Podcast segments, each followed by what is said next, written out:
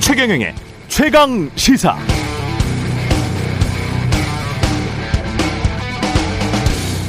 네, 지금은 돌아가셨습니다만은 미국 미주리 저널리즘 대학원의 스튜어트 루리 교수라는 분이 있었는데요. 미국 CNN 모스크바 특파원 지국장도 했고 1970년대 흑인 민권 운동이 일어났을 때는 현장 취재 기자였습니다. 그때 흑인 민권 운동을 주도한 사람이 미국 현대사 최고의 영웅 중 한 명인 마틴 루터킹 주니어 목사죠. 그런데 이 마틴 루터킹 주니어 목사 사실은 호색남이었다. 여자를 많이 밝혔다. 여자들이 참 많았다. 불륜을 저질렀다. 등의 루머들이 당시에도 굉장히 많았고요. FBI가 퍼뜨리기도 했었죠. 루리 교수가 당신이 취재 기자였을 때 당시 이야기를 수업 시간에 해줬는데요. 이 사람 백인입니다. 백인이고 유태인인데 당신 스스로가 그때 그런 루머에 대해서 확인도 하려고 하지도 않고 보도도 하지 않았던 이유를 스스로 물어보고 답하더군요. 그건 마틴 루터킹 목사를 평가할 중요한 공적 사회적 영역이 아니기 때문에 그가 공인이지만 그의 내밀한 사적 영역까지 언론의 검증 대상이 되고 사회의 공적인 담론이 될 필요는 없었다라고 판단했기 때문 이렇게 답했습니다. 저는 여기에 하나를 더 붙이겠는데요. 사생활을 물고 늘어지면 오히려 그 공인의 사회적 공적 영역에 대한 검증이 무뎌집니다. 당연히 역풍이 불고 다른 중요한 검증들의 정당성까지 훼손될 수 있습니다. 중요한 게 오히려 덜 중요하게 됩니다.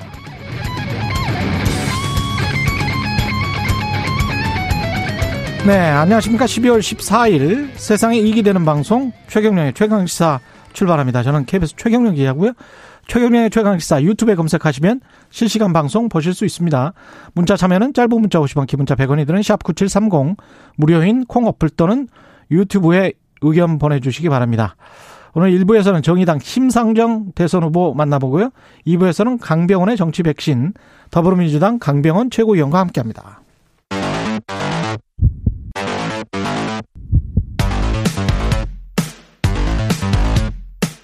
오늘 아침 가장 뜨거운 뉴스 뉴스 unboxing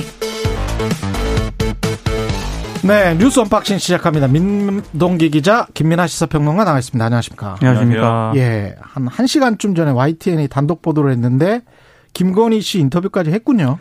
그 김건희 씨가 2007년 수원여자대학교에 교수 초빙 지원서를 이제 그 제출을 하거든요. 2007년에 교수 초빙 지원서를 제출을 했어요. 예, 그때는 이제 개명 전 이름인 김명신이라는 이라는 이름으로 되어 있는데요. 예. 그 경력 사항을 보면은 한국 게임 산업 협회 기획팀 기획이사로 재직했다 이렇게 적혀 있습니다. 음. 근데 이걸 YTN이 확인을 해 보니까 게임 산업 협회는 2004년 6월에 설립이 됐거든요.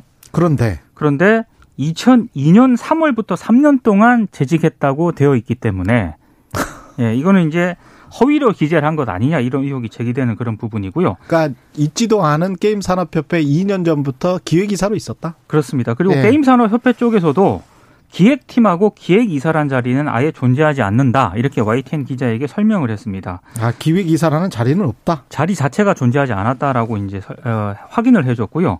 그리고 이제 김건희 씨가 2004년 8월에 서울 국제 만화 애니메이션 페스티벌에서 대상을 수상했다. 이런 내용도 기재가 돼 있거든요. 예. 근데 이것도 역시 확인을 해보니까 개명 전 이름인 김명신이라는 이름으로 응모된 출품작 자체가 없었다라는 게 이제 YTN 취재 결과 확인이 됐습니다. 음. 그래서 YTN 기자가 이 김건희 씨에게 어 2004년에 설립된 한국 게임 산업 협회에 기획이사로 일했다고 왜 적었느냐 이걸 물으니까 김건희 씨가 믿거나 말거나 기억이 나지 않는다. 정확한 경위를 확인하고 있다. 이렇게 입장을 밝혔고요. 예. 어 그리고 어 가짜 이제 수상 경력에 대해서도 좀 허위가 물어봤겠죠. 예, 물어보니까 여기에 대해서는 돋보이려고 한 욕심이었고 그것도 죄라면 죄다. 이렇게 가짜 수상 경력은 인정을 했는데 인정했네요. 예, 그 뒤에 이제 이런 얘기를 했습니다. 자신은 그때 공무원 공인도 아니고 음. 당시엔 윤석열 후보와 결혼한 상태도 아니었는데 음. 이렇게까지 검증을 받아야 하느냐 이렇게 YTN 취재진에게 여러 차례 반문을 했다고 합니다. 이게 YTN 보도 내용입니다. 검증 대상이죠. 왜냐하면은 그냥 수원 여자대학교 초빙 교수라도 검증이 됩니다. 이거. 아 그렇죠. 예, 왜냐하면 시장에 자신의 직장을 구할 때 허위로 경력을 부풀린 거잖아요. 그렇죠. 예. 우리가 가령 그 식당에서 잘못된 음식을 팔아서 영업 정지를 당하지 않습니까? 어제부터 식당에 어제. 된장찌개에 이어서 아니, 지금 네네. 아침 가- 배가 고프셔가지고 예. 그래서 영업 정지를 당해서 뭔가 이제 비위생적인 일을 했다. 네네. 그러면은 그 미국 언론들 같으면 주방장 얼굴까지 나와요. 아 그래요? 자기들이 몰래 카메라로 보, 보도를 하고 촬영을 했다고 할지라도 주방장 얼굴까지 나와요. 음. 좀 심하다 싶을 정도로 다 공개를 합니다. 왜냐 물어보니까 그게 시장에 나와서 public 공적 영역이 이미 돼버린 거예요. 음. 그 사람이 음. 그걸 팔았기 때문에 네. 이건 지금 경력을 가짜 경력을 판 거잖아요. 그렇죠. 당연히 검증의 대상입니다. 그러니까 여기에 예. 대한 인식이 불철저하다는 게 분명히 드러나는 것이고 예. 그리고 이제 어쨌든 후보의 배우자이지 않습니까? 이 후보와 결혼하기 이전의 일이라고 할지라도 이게 어쨌든 위법의 소지가 있는 일을 했다라고 하면은 거기에 대해서 설명이나 해명이나 그 명확한 이제 입장 표명이나 이런 게 있어야 된다고 보고요. 그리고 이게 이 불철저한 인식이라는 게 윤석열 후보도 마찬가지라고 생각이 되는 게 지금 YTN 보도 내용이다라고 쭉 말씀하셨지만 비슷한 의혹이 없었던 게 아닙니다. 또 제기가 됐죠. 학력도 있었습니다. 그렇죠. 예. 국회에서 이 똑, 이 똑같은 구조예요. 국회에서도 이제 다뤄졌던 내용인데 어디에 이제 뭐 강사직으로 가거나 교수직으로 갈 때 이제 이력을 써내게 돼 있는 거에 대해서 다소 부풀려진 이력 또는 없는 이력을 이제 만들어서 제출한 거 아니냐. 그래서 셀프 업그레이드 의혹 뭐 이렇게 얘기하지 그렇죠. 않습니까?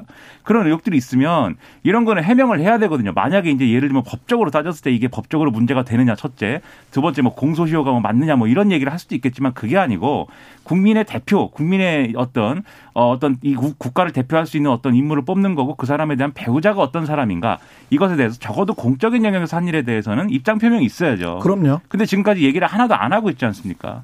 이건 굉장한 문제라고 저는 생각을 합니다. 그리고 이것 자체가 내가 그렇게 한 게 잘못이냐 이런 정도까지 검증하느냐. 그렇죠.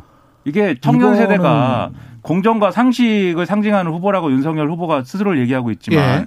청년 세대가 취업도 안 돼서 지금 고생이고 그럼요. 굉장히 이 취업이 안 되는 배경에 대해서 막 생각을 하다 보니까 이 사회가 불공정하다 이렇게 가는 건데 이렇게 예를 들면 허위 경력이나 이런 걸 부풀려 가지고 음. 어떤 사람이 직업을 얻게 됐고 그걸 밟아가면서 그 다음에 어떤 또 취할 수 있는 이득을 취한 거다라는 얘기를 하면 그리고 음. 그런 사람이 후보의 배우자라고 하면 그게 공정과 상식이 되겠습니까? 이게 이런 어떤 선거 캠페인에 비춰 봐서도 다른 거다 문제지만 이거 이거 해명하지 않으면 안 되는 문제라고 저는 생각을 하는데 똑같은 논리로 보면 윤석열 검찰총장이 당시 조국 전 법무부 장관의 아들 딸에 대한 그 기소 검증이 아니고 아예 기소를 했잖아요. 그렇죠. 그때 조국이 공인이었습니까? 사인이었습니까? 아니면 조민 씨랄지 조국 씨의 아들이 공인이었습니까? 사인이었습니까? 사인이죠. 그러니까 네. 서울대 교수의 그냥 아들 딸이었잖아요. 네네.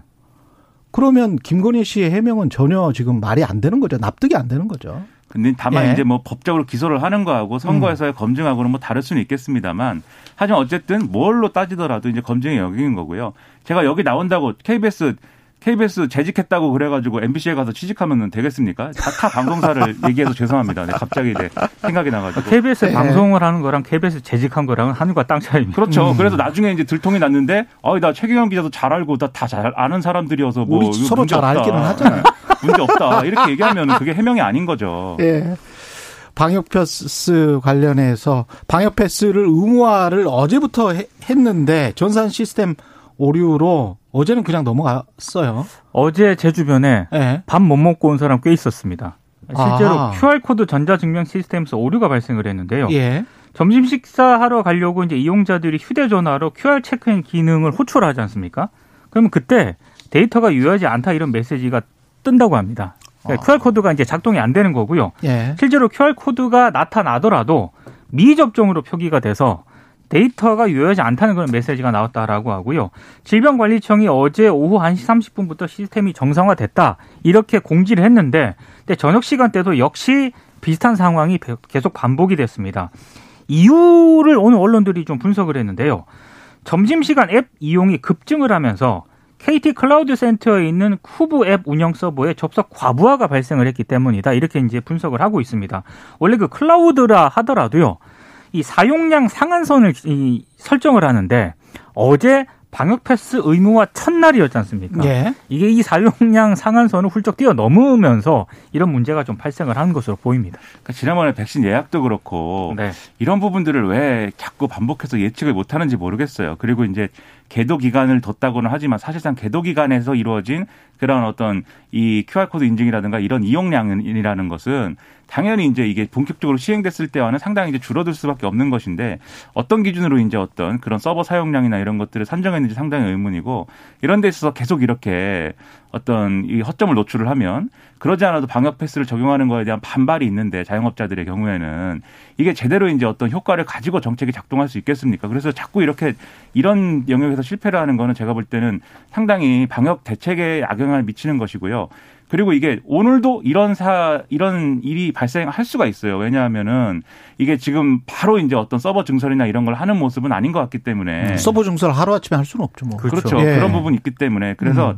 좀 실용적으로 말씀드리자면 오늘은 이제 배달로 해결하는 것이 좋은 방법일 수도 있다. 점심은 일단 해결해야 되니까. 아니, 아, 배달은 가능하겠네요. 아? 가능합니다. 배달. 그렇죠. 어, 배달은 네. QR 인증을 할 필요까지는 직접 없으니까. 거기까지는 갈, 갈 필요가 없으니까. 근데 어제 또 어떤 있네. 분은요. 예. 처음엔 안 됐는데 음. 계속 시도하니까 됐다고 하는 그런 지인도 있습니다. 그러니까 계속 시도하는 게또 예. 바보예요. 그게. 그렇죠. 예. 그렇죠.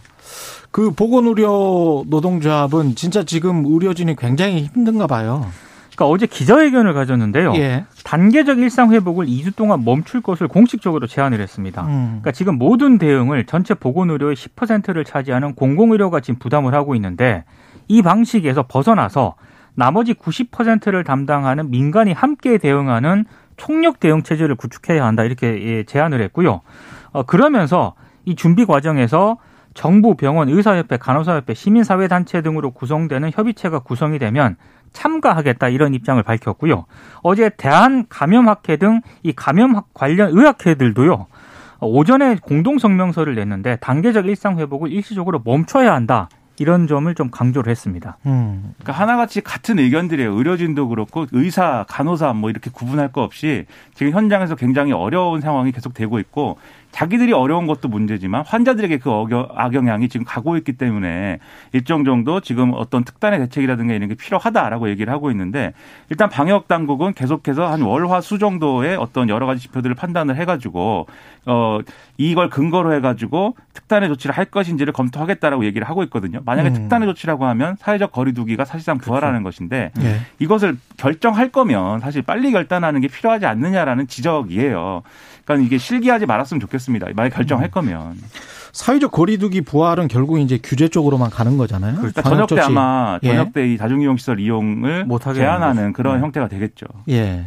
근데 이런 것도 지금 특히 이제 공공의료가 부담하는 방식에서 나머지 90% 담당하는 민간이 함께 대응하는 공공민간 총력 대응 체계를 구축해야 한다 이렇게 이야기를 했잖아요. 이 관련해서 이제 김기식 소장도 그런 제안을 했는데 민간 병원들이 그만큼 병상을 사실상 내줘야 다른 환자들을 못 받지 않습니까? 그렇죠. 그럼 예. 영업적으로 손해가 되잖아요. 네.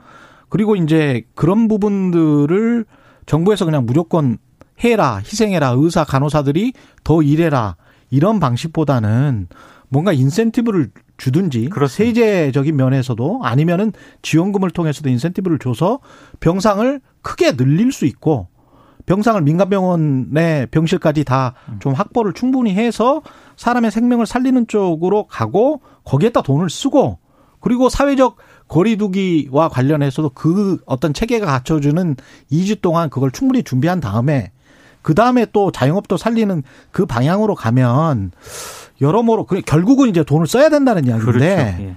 그러니까 전혀 돈을 쓰는 거는 별로 없이 규제만 하고 자영업이나 의료진한테 일방적인 희생만 강요하는 지금까지의 방식에서는 좀 탈피를 해야 될 것 같아요. 근데 이제 문제는 예. 이제 그런 말씀이 당연하게 맞는 음. 말씀인데 서로 막 항변을 합니다. 또 일부 일각에서는 예. 충분히 정부가 민간 병원들에 대해서 인센티브를 약속했고 지급을 한다. 음. 그런데 왜 병상을 민간 병원들이 내놓지 않느냐 막 이런 얘기를 하고 근데 민간 병원들은 약속된 인센티브가 뭐 아직 안 들어왔다. 네. 그리고 아. 병상이라는 거를 또 이렇게 산수로 해결할 수는 없는 거다. 아. 코로나19 환자하고 다른 이제 중증 의료 환자하고 섞이면 또 골치 아프죠. 이게 그렇죠. 합병증, 이게 합병증도. 나눠져야 되고 예. 기술적인 문제가 있고 의료 역량이 투입되는 어떤 여러 가지 어떤 조건들이 있기 때문에 음. 이게 산수로는 안 된다. 그래서 또 일각의 의료계에서는 민간 병원 병상만 이렇게 징발할 것이 아니고 음. 아예 뭐 체육관이나 이런 데다가 병상을 따로 막 여러 개를 만들자. 그렇게 하든죠. 아예. 그랬더니 한쪽에서는 그것은 실현 불가능하다. 그래서 지금 막 서로 이게 이 여러 얘기를 막 하고 있어요. 그런데 어, 결국은 음. 어쨌든 방역 당국하고 정부가 뭐 가닥을 잡아가지고 지금은 어쨌든 간에 일단 시간을 벌고 그 논의를 정리하든가 해야 되거든요. 예. 그래서 시간을 벌기 위한 결단을 빨리 하는 게 중요할 것 같은데 음. 여러모로 망설이는 이유는 알겠습니다만은 예. 좀이 때를 놓치면 안 된다는 거죠 결론적으로 얘기해서. 예. 시간이 얼마 안 남아서 국민의힘 선대위는 인사 혼선이 계속되고 있고 이재명 후보는 계속해서 우클릭 행보를 하고 있네요. 그 전복민 윤상현 의원의 지역구 당원협의회 조직위원장 임명을 국민의힘 최고위원회가 어제 보류를 했습니다. 예. 전복민 의원은 지난해 자신의 동생들이 부친 회사로부터 일감 떼어주기 방식으로 급성장을 했다는 의혹이 제기됐을 때 탈당을 했거든요.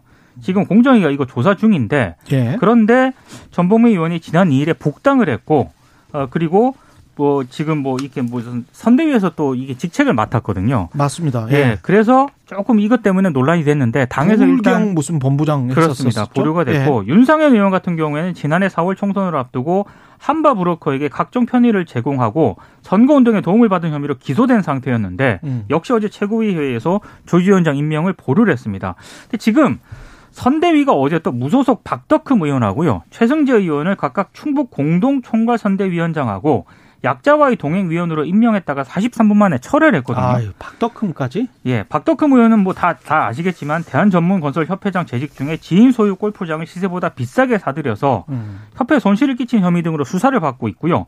최승재 의원은 의원실 보좌진 내에 갑질 의혹 때문에 임명이 지금 철회된 것으로 알려지고 있는데 예. 여러 가지로 뭐 김성태, 함익병 그리고 노재승에 이어서 인사 문제가 반복이 되고 있다 이런 지적이 나오고 있습니다. 오랜만에 듣는 이름들이 많아서 반갑습니다. 네. 반가움도 있는데 예. 그러니까 계속 말씀드리면 윤석열 후보가 이 여러 영역에 있는 모든 사람들을 모으면 그 사람들을 지지하는 사람들이 다 내 편이 될 것이다. 이렇게 계산하면 안 되는 거예요. 자기가 보여줄 수 있는 정치, 노선, 그리고 어떤 선거 운동 이런 걸로 승부를 해야지 사람들을 막 끌어모아서 되는 건 아니다.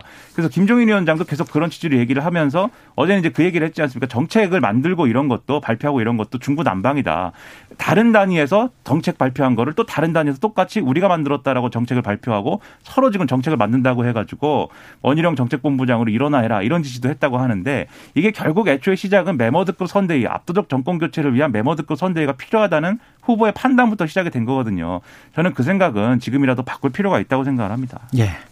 여기까지 하겠습니다. 뉴스 unboxing 민동기 기자 김민아 평론가였습니다. 고맙습니다. 고맙습니다. KBS 라디오 최경영의 최강시사 듣고 계신 지금 시각은 7시 38분입니다.